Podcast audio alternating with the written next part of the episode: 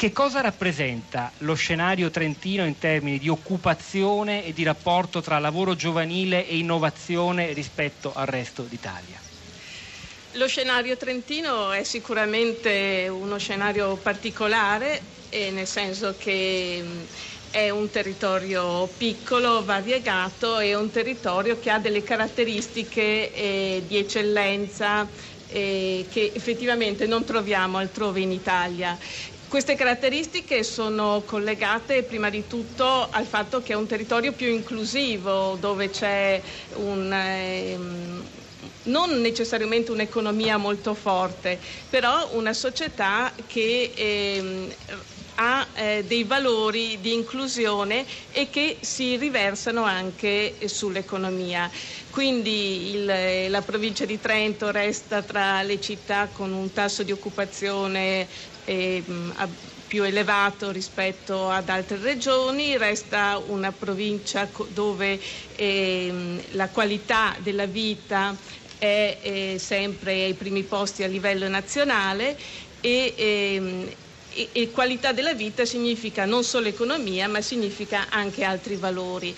E, ehm, questo perché? Perché oltre che una geografia eh, del lavoro, una geografia eh, appunto economica, es- esiste anche una, um, un aspetto che secondo me va valutato e, verifi- e, approfondito bene, che è quello della... Ehm, eh, all'interno della geografia del genere. Cioè eh, è vero che nascere in un posto, nascere in un altro posto significa molto dal punto di vista delle opportunità e della vita che si farà, ma nascere nello stesso posto del genere giusto del genere sbagliato significa ancora di più e sempre di più. Significa, e, da questo punto di vista una società inclusiva come quella trentina è una società che ha investito ad esempio molto sulla eh, non a sufficienza probabilmente perché siamo lontani dal benchmark europeo, però comunque ha investito eh, sulla inclusione anche delle donne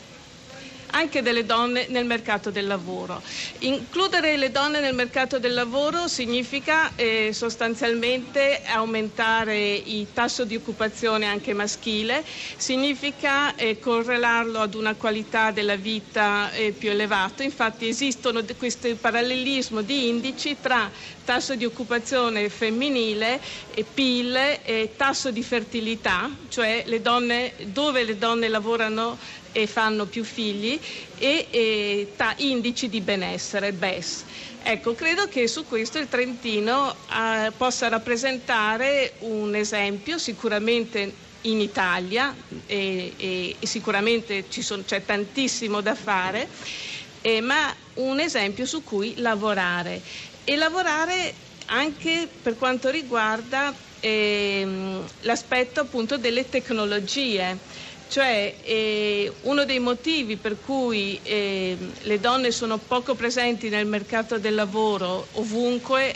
è collegato da un lato alla conciliazione, quindi ai servizi, dove ci sono più servizi per la conciliazione e le donne riescono a lavorare tra i tempi di, di vita, vita nella famiglia, i tempi di cura e i tempi esatto. di lavoro. E questa è una delle grandi sfide Questo... che l'Italia deve davvero ancora non solo vincere, ma affrontare seriamente. Io posso eh, in chiusura di questa prima parte di collegamento in diretta farle un'altra domanda rispetto al nodo emerso dalla riflessione che hanno fatto sia Moretti che Viesti del rapporto tra conoscenza conoscenza e lavoro, tra studio e lavoro, sì. ricerca e impresa. È uno dei grandi problemi italiani quello di metterle certo. insieme, non solo per colpa del sistema accademico, ma forse anche di un sistema imprenditoriale che soprattutto in certe zone d'Italia dove il capitalismo ha assunto una forma che qualche anno fa il sociologo Aldo Bonomi definì molecolare, non ha eh, pensato di dover investire abbastanza nell'innovazione della conoscenza. Glielo chiedo perché noi siamo in un territorio, siamo nel Trentino Alto Adige e ho pensato poc'anzi che non tanto Trento ma quanto il Bolzanino è un luogo